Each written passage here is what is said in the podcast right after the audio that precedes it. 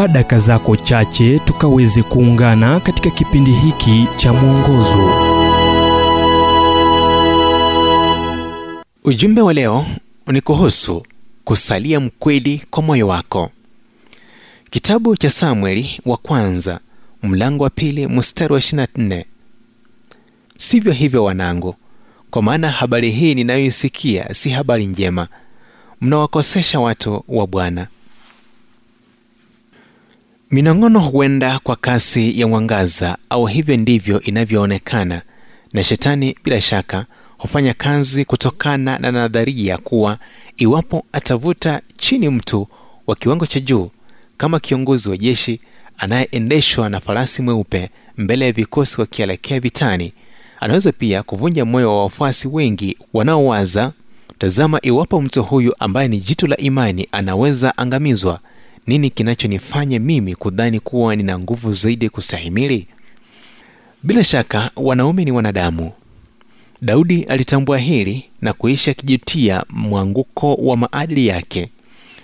Samsoni alikuwa mwenye nguvu ila mwanadamu na kila mtu anayeachilia chombo chake cha usalama ana uwezekano wa kuathirika na haijalishi mahubiri mangapi atahubiri au kufunza mhubiri mmoja alisikia habari za kupotoka kwa kiongozi mwenzake wa kikristo alimwita mkewe na kusema debi fungua bili za simu yangu utazame kadi yangu ya benki kiwango cha fedha ninazostahili kulipa tarajia kujua nilipo kila wakati.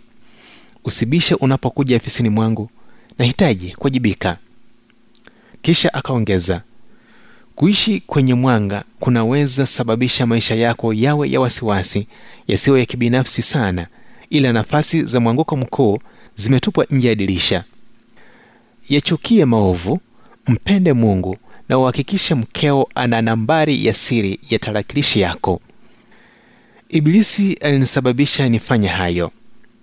Wanajaribu kueleza baadhi ila wajibu uko kwako adamu hakusamehewa alipomlaumu hawa kwa tatizo lake akisema alichukua tunda na kunifanya nikala.